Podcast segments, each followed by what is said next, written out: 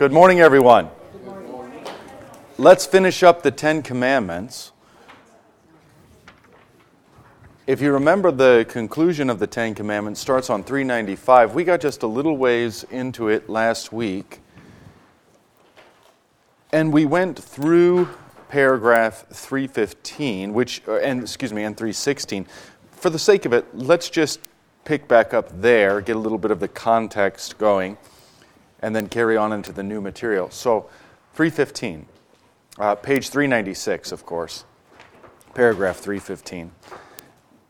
Look, is not this a cursed overconfidence of those desperate saints who dare to invent a higher and better life and estate than the Ten Commandments teach? To pretend, as we have said, that this is an ordinary life for the common man, but theirs is for saints and perfect ones. The miserable blind people do not see that no person can go far enough to keep one of the Ten Commandments as it should be kept.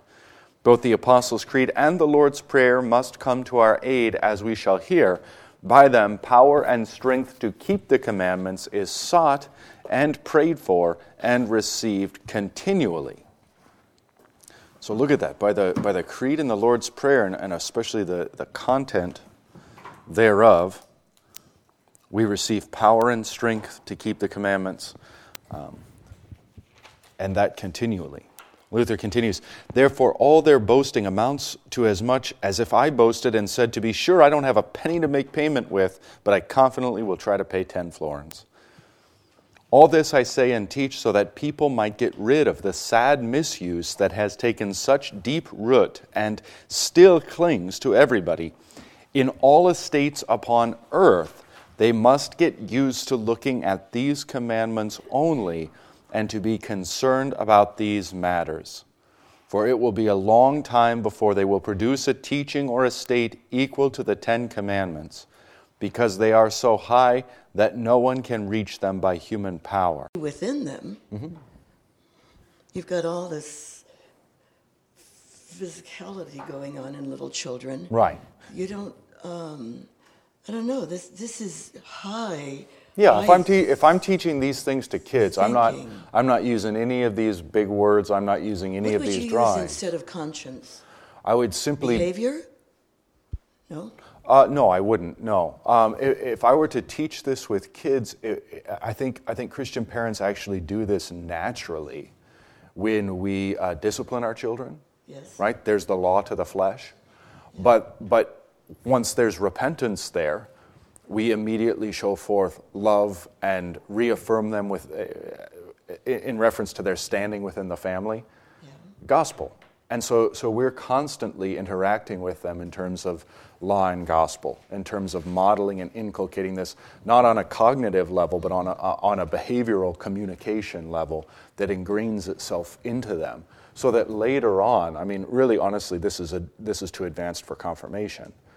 So yeah. after they're adults and in the faith, you, you show them something like this, and, and the light bulb goes on, and they go, "Yeah, but that's you, that's exactly right." To, what I'm hearing you say is that you have to have the preliminary, basic presentation of God's interaction with us, all along from from little on. Um, I don't know. The older I get, the more complicated the more problematic this is to me mm-hmm. because you've got all these different personalities mm-hmm. that are stubborn or pliable. True. And uh, I don't know. I just think the Holy Spirit has to work over time. Well, that's a fair point. So, so that's that's basically the point I was going to make, Ellie, in response, and then we can move on. And that's simply that that yeah this is this is not the business that any man does for another man per se. This is the business and work of the holy spirit that he does in and through god's god's word. Um, to be aware of these things as adult christians though like like a pattern like this that luther introduces is you know the law does not belong in the conscience only the gospel. And the gospel does not belong in the flesh only the law. That can be really helpful in terms of a clarifying principle for us as adults as you know we wrestle with our own sin as we wrestle with the gospel as we wrestle with what it means you know how to how to keep both and not lose one or the other. So yeah i would say that this is super helpful for adults not so much for kids. You bet. Okay. Yes, Scott. So, Pastor, on the point of the laws to not be in the conscience of the new man, you would draw, or would you draw an exception for right before communion as you're examining your conscience and confession? Yeah, so, so what, that, what that would be an example of, Scott, would be the Christian I examining himself, in particular this aspect, and confession is an act of crucifixion, is an act of mortification. And so it is applying the law and the law's accusations over and against the conscience. This is, this is why, um, for, for some of you, as it is for me, just the thought of going to a pastor and articulating your sins is terrifying. It, that is precise. It is literally death. It is, I mean, it's probably more death than actual death, to, to, be, to, to speak as Luther would speak about it. Um, it is the terrors of death and hell because it is the old Adam facing the judgment of God, you know. And like really hardy Christian souls will say, well, come on now, you weren't embarrassed to do it. so don't be embarrassed to confess it. Let's go. uh, dragging yourself to confession absolution, and then, and then just, I mean, not being sensationalistic on the one hand, but on the other hand, not pulling any punches and just calling a spade a spade is one of the most terrifying things you can do. And that's, but that's, it's precisely because it's a mortification of the old Adam in you. So, properly speaking, that's what's going on. You have the, the Christian I who sees the, the law of sin at work in our members, brings the law and the condemnation of the law to bear, confesses this freely. In confessing it, shows that in confessing it, you show that your will is identical with the will of God. Your will is aligned. Your I is agreeing with God and saying, Yeah, I, a poor, miserable sinner, and these things are evil and wicked. And in fact, um, I'm only conscious of, of, of, part of my sins. And that's why in, in all of our confessional formulas, uh, we plead guilty before God of all sins, because our faults are hidden from us. You know, it's like an iceberg. It's like the ones we confess are just the tip of the iceberg. It may be a mountain in itself, but what's below the surface is even bigger than, than we know.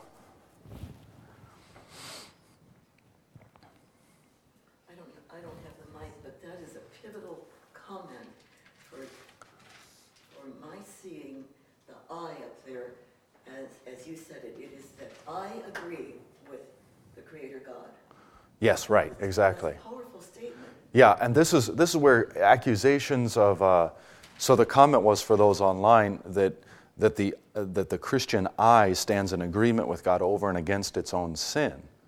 Yeah, and this is this is huge because this means that you and God are on the same side against your sin, and that this means then you view death positively. Because what God is doing in your death is severing this old man from you forever. In that sense, death is a continuation of baptism. It's a fulfillment of this aspect of baptism, which is the crucifixion of the flesh.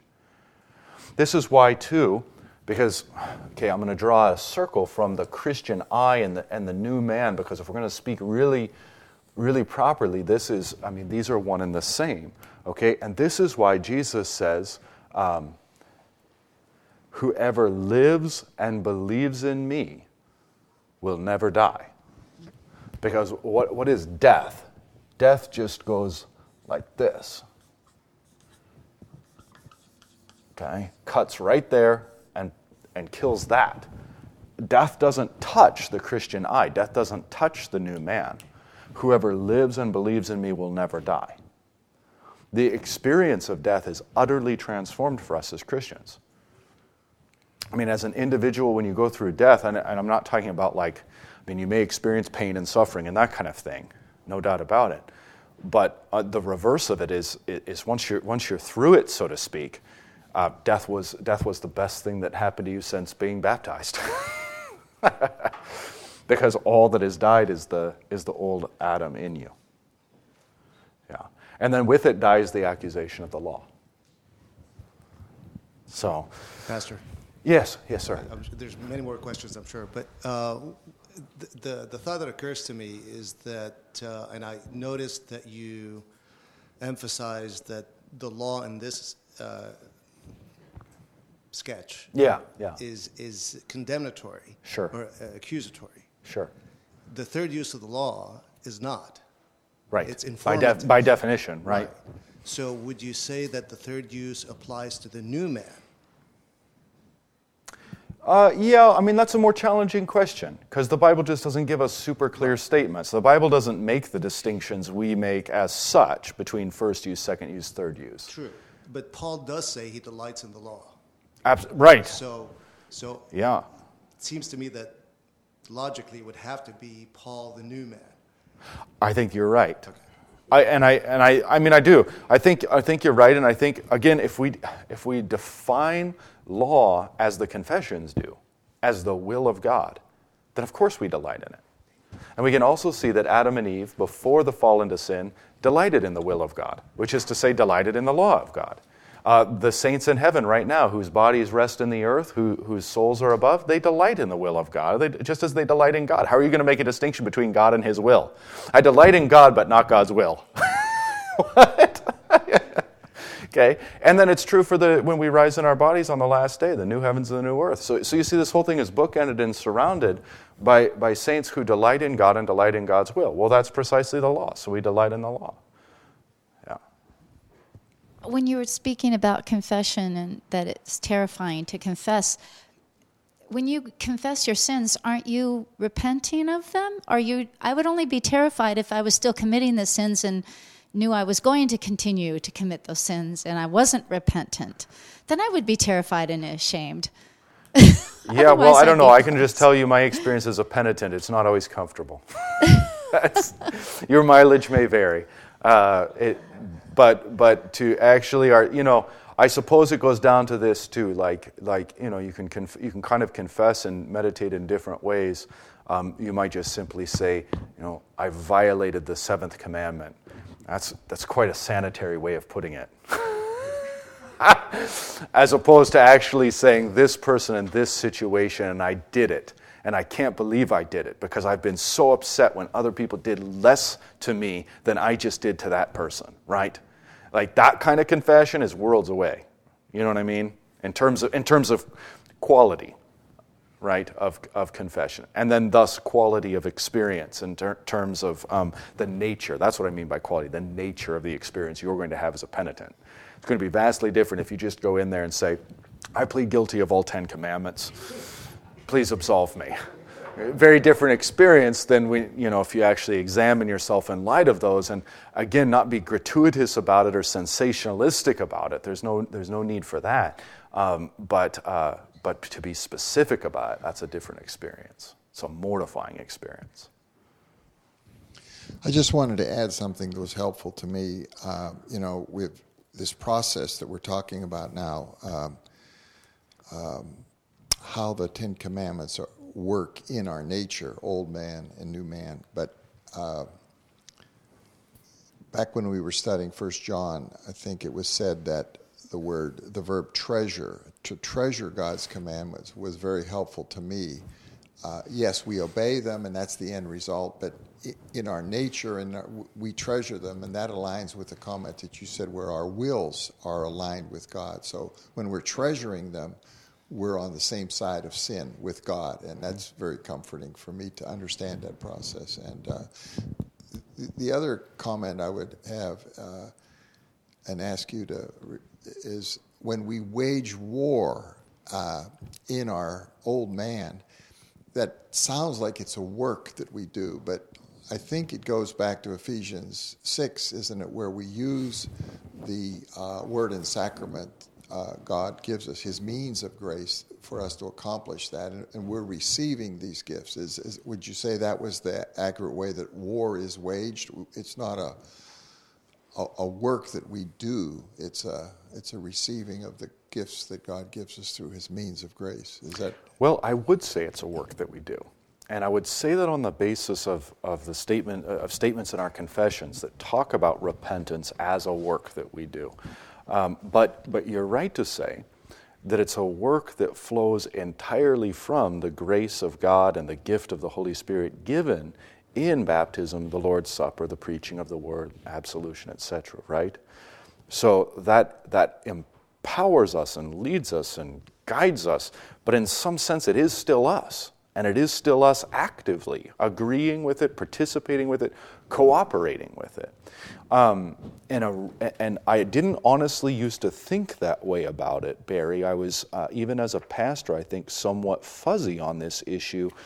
Um, but what finally, what finally uh, changed my way of thinking on this, some extent, to some extent dramatically, but maybe just more clarifying and focusing, was the, uh, the formula of concord Article 2.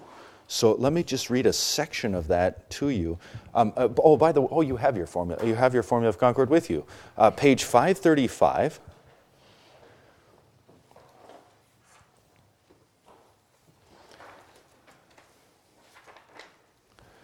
And take a look at. Um, Maybe we'll start at 87, and this would be, this would be sufficient. I mean, obviously, there are more pages to, to read to thoroughly understand this, but maybe this would be sufficient to make my point. Paragraph 87 and 88 the conversion of our corrupt will, which is nothing other than restoring it back to life from spiritual death. Okay, see what's being said here. The will doesn't participate in conversion the will is the thing that's converted. And that entirely passively. That's what we want to keep like bedrock foundation, immovable. The will is passive in conversion. It is the thing converted. You can think of it as a light switch. And the, the will, first of all, is, is switched over to spiritual death.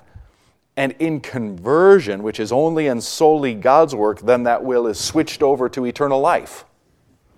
Okay? That's God's business. That's God's doing. So, again, this is the foundation that needs to be laid so we don't get confused on this. The conversion of our corrupt will, which is nothing other than restoring it back to life from spiritual death, is only and solely God's work, just as the restoration of life in the resurrection of the body must also be credited to God alone. This has been fully set forth above and proved by clear testimonies of Holy Scripture. So, in, in terms of justification, in terms of salvation, we are passive, 100% passive. Okay, next paragraph. In conversion, God changes stubborn and unwilling people into willing people through the drawing of the Holy Spirit. Again, the power and activity is God's through His Holy Spirit, but notice what's happening. The person, the subject itself, has changed from an unwilling to a willing. You see, there's an actual change in the person. The, pers- the quality of the person, the nature of the person is now changed. All right, and it gets even clearer after this. Continuing, after such conversion, in the daily exercise of repentance, a person's regenerate will is not idle but also cooperates in all the Holy Spirit's works that He does through us. How this happens has already been explained well enough above. Luther says about conversion that it is purely passive. This means a person does nothing at all toward conversion, but only undergoes what God works in him. Now, that paragraph goes on and goes into another one. If you flip over to, um, actually, actually look just at the very bottom of 535 in the right hand corner. A person's will that is to be converted does nothing toward this work, but undergoes God's work alone in him until until he is regenerate then that person works with the Holy Spirit to do what is pleasing to God in other good works that follow, in the way and to the extent fully set forth above. Okay? So, if we use the distinction between justification and sanctification, in justification, we are entirely passive. In sanctification, we are active. We are cooperators with God. That is clearly the teaching of the Scripture and the confessions. So then, when we talk about doing things like daily repenting, daily fighting against the sin in our lives, there is no problem whatsoever with saying that is, that is us actively doing that and cooperating with God and what He's doing in and, in and through us uh, with His Holy Spirit. Okay, in, in exactly the way articulated here in the, in the formula of Concord.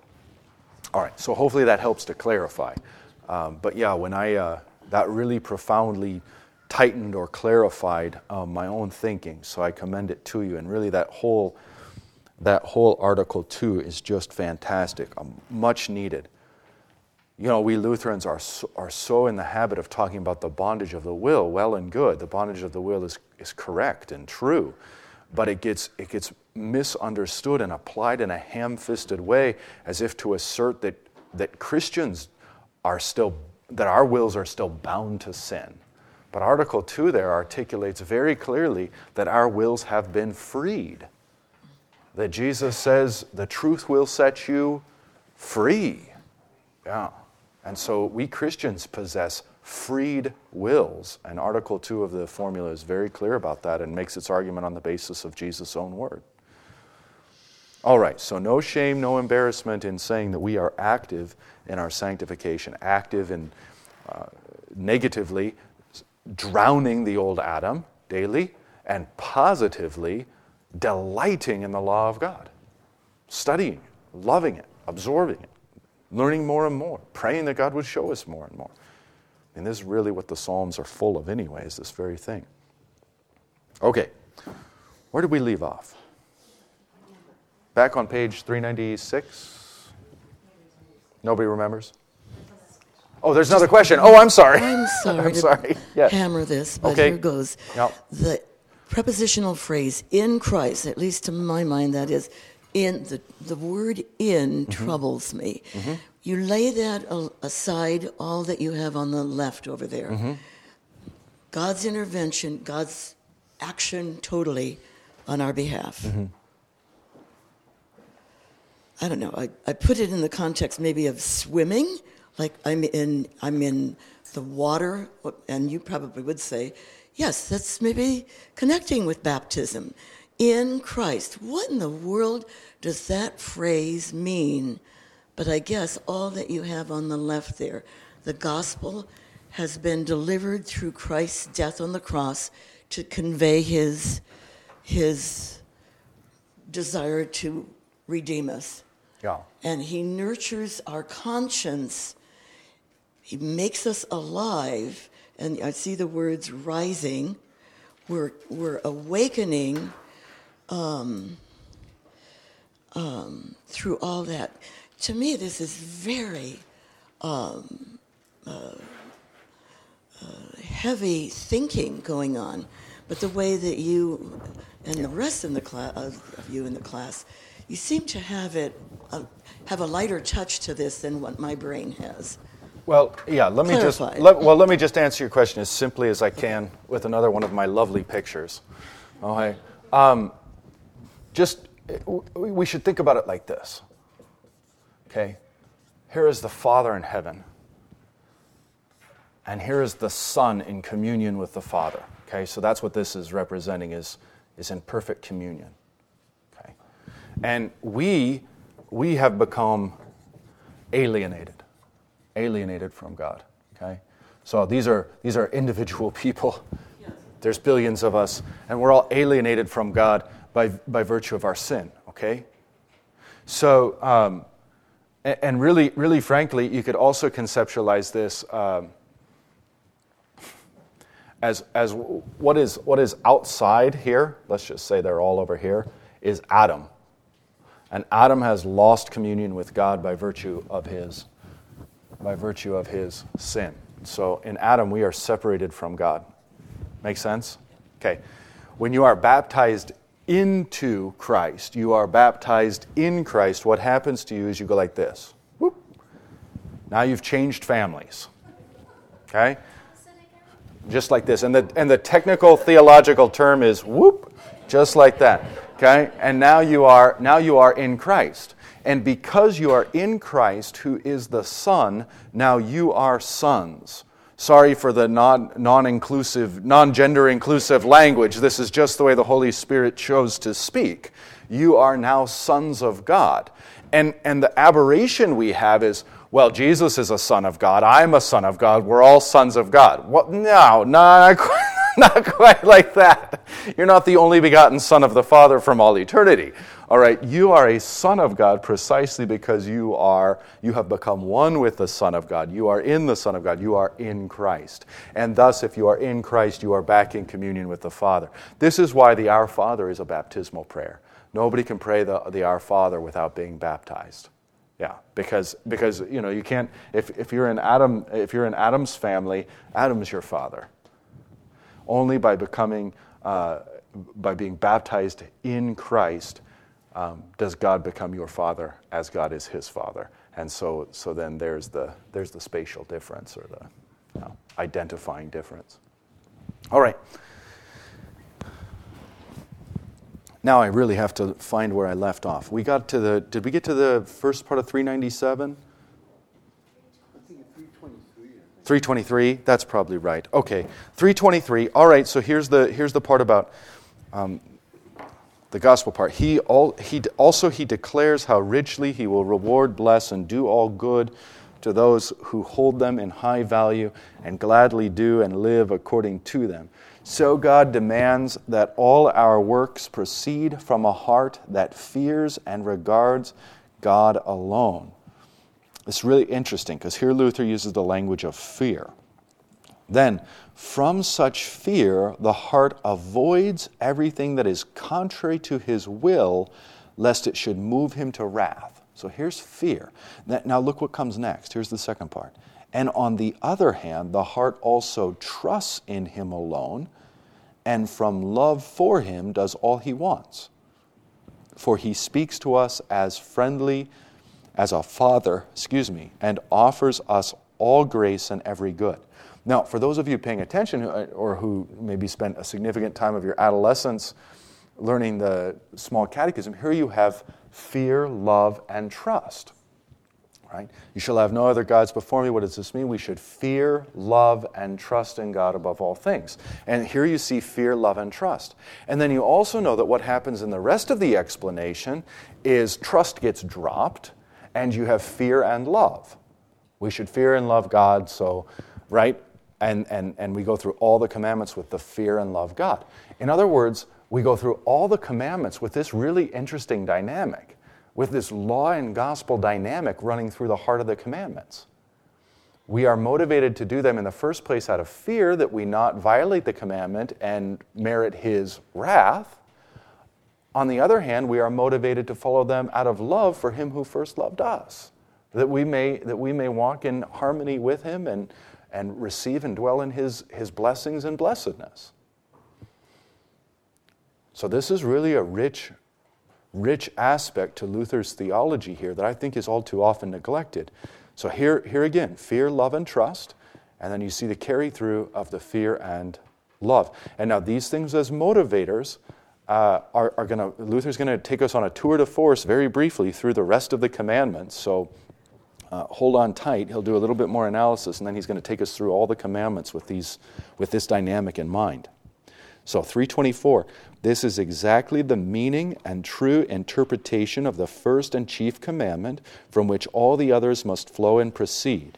So this word, you shall have no other gods before me, in its simplest meaning, states nothing other than this demand You shall fear, love, and trust in me as your only true God.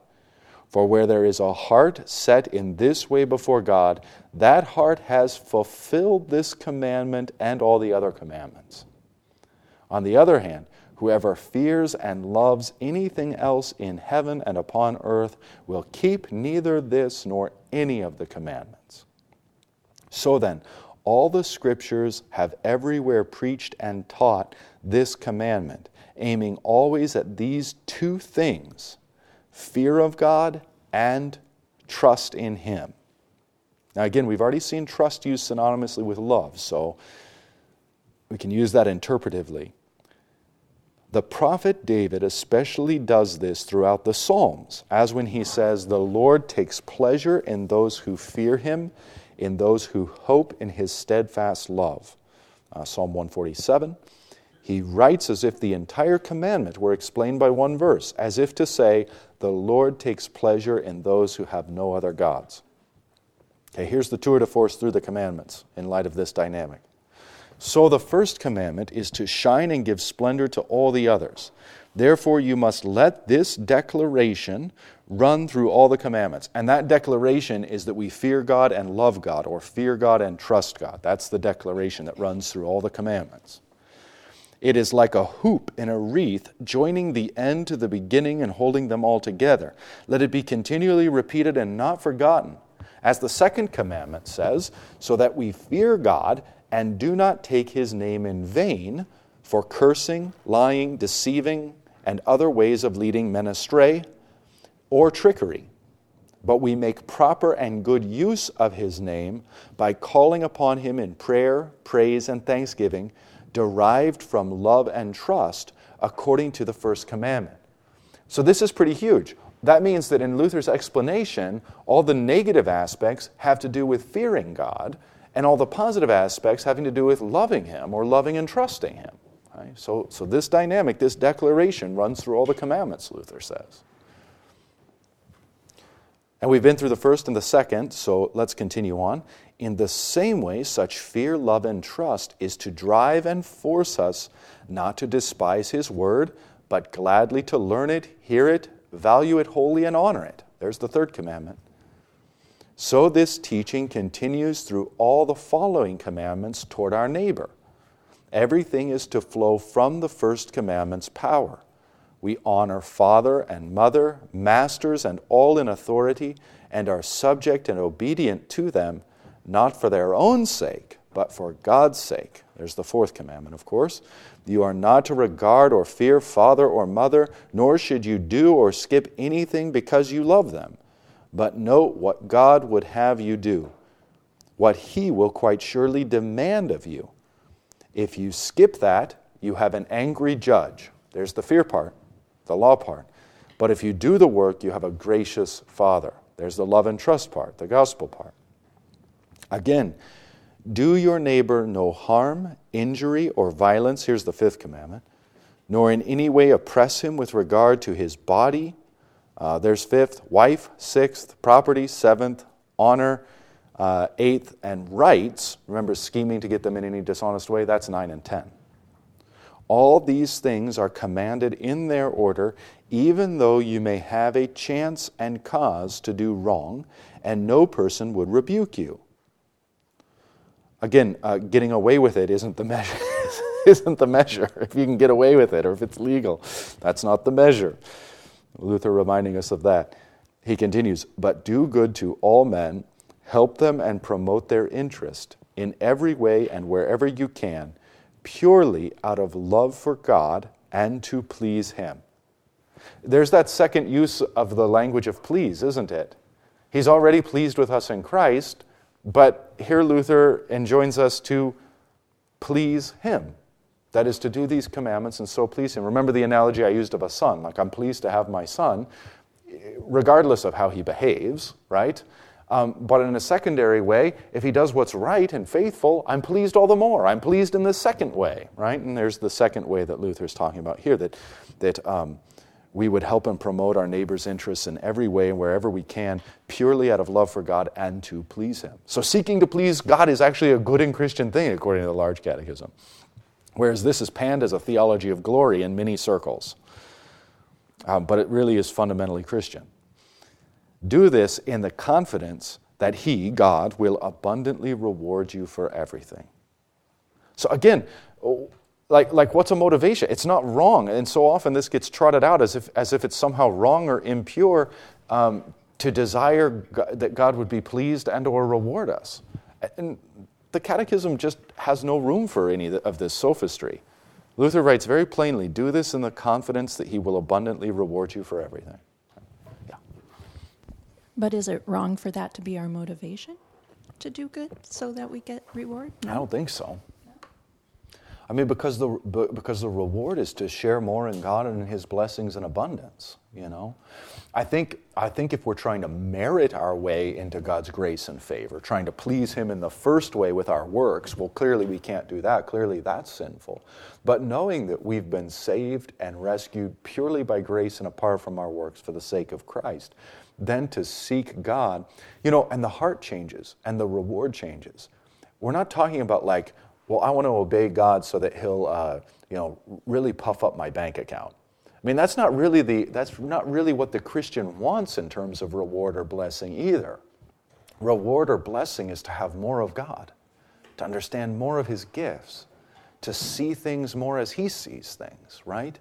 Um, to have our treasure be one and the same with His treasure, what He values and cares about, that our hearts would value and care about the same thing all the more. In short, that we would have the Holy Spirit. You know, and that's what Jesus is getting at. Remember with all the prayer, and He ends with that Holy Spirit, you know? Uh, which of you who asks his father for a fish and his, his, father will give him a snake, or asks for a loaf of bread and his father will give him a rock? If you who are evil know how to do good give, uh, uh, give good gifts, then how much more your heavenly Father will give the Holy Spirit if you ask Him, right? And so, so I think, I think, Liz, maybe, maybe your point would be well taken if, if we're conceiving of reward in a, in an, in an old Adam sort of way, right? Well, no. so like yeah, so like the don't let your right hand know or left hand know what your right hand is doing. Uh huh. And, and we are unworthy servants, um, you know, from our gospel text, right? Once you have done all that you are commanded, say we are unworthy servants. Yeah, it's not, ca- it's not cause to, uh, to present God with a bill of sale. Like, that's not the point, right? Okay, I did X, I did X number of, uh, of good works, God. Uh, according to my calculations, you, you owe me Y number of rewards. If we're thinking about it like that, we're thinking about it in the old, old man way of reward. Um, the reward is to, the reward is almost in and of itself. You know how God punishes sin with sin? What if He rewards good with good? You see the flip side of that? Like that's what I'm talking about. That's that's more what I mean by reward. Yeah without giving anything away when we get to paragraph 328 uh-huh. i think that toward the bottom of that you'll see that that's answered do good to all men galatians 6.10 yes. help them and promote their interest purely out of love for god and to please him mm-hmm. do this in the confidence that he will abundantly reward you for everything mm-hmm. yes Doesn't exactly that so really speak to that yeah, that's what we're commenting on. And then I would, uh, my notes point over to, wait a minute. Yeah, my notes point over to 398. So maybe we should, maybe we should move on um, because we've got more on this specific point coming in the next page. So maybe that will shed further light. Let's, let's look at uh, 329 where we left off. Now you see how the first commandment is the chief source and fountainhead that flows into all the rest. Note again, all return to that first commandment and depend upon it. So beginning and end are fastened and bound to each other. I love that. That is just a beautiful way of thinking of the commandments. This is always profitable and necessary to teach the young people, admonish them and remind them of it, so that they may be brought up not only with blows and compulsion like cattle, but in the fear and reverence of God. Let this be considered and laid to heart that these things are not human games, but are the commandments of the divine majesty.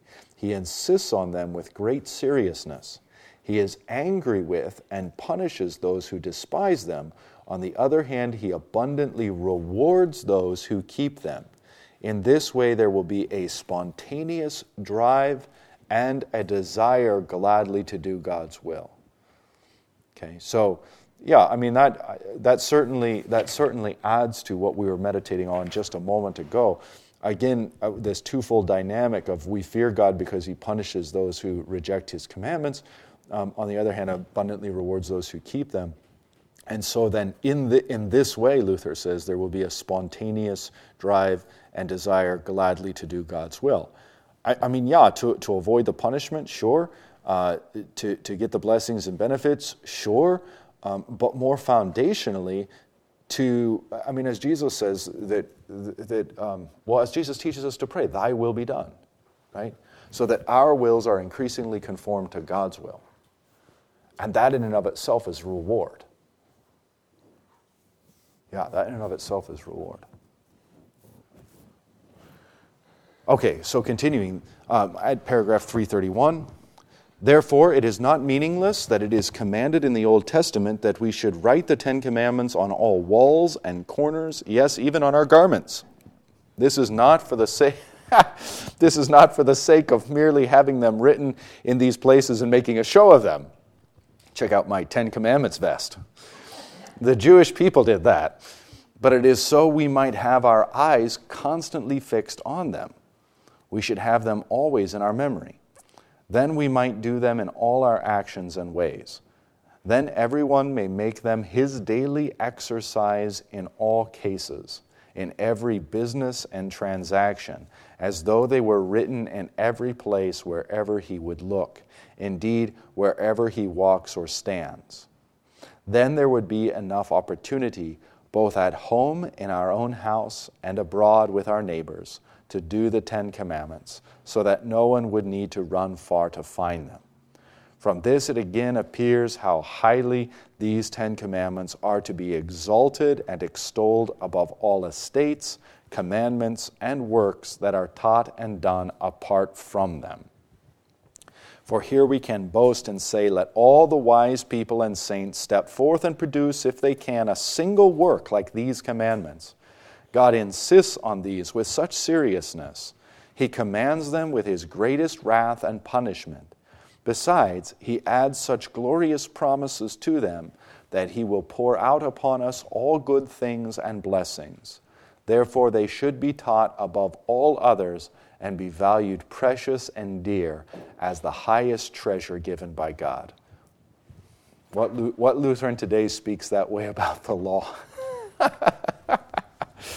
the highest treasure given by God. So uh, that takes us to the conclusion of the uh, Ten Commandments. Is there, a, is there a last comment before we close? Yeah, it just seems that that gets back to what the prosperity uh, religions offer.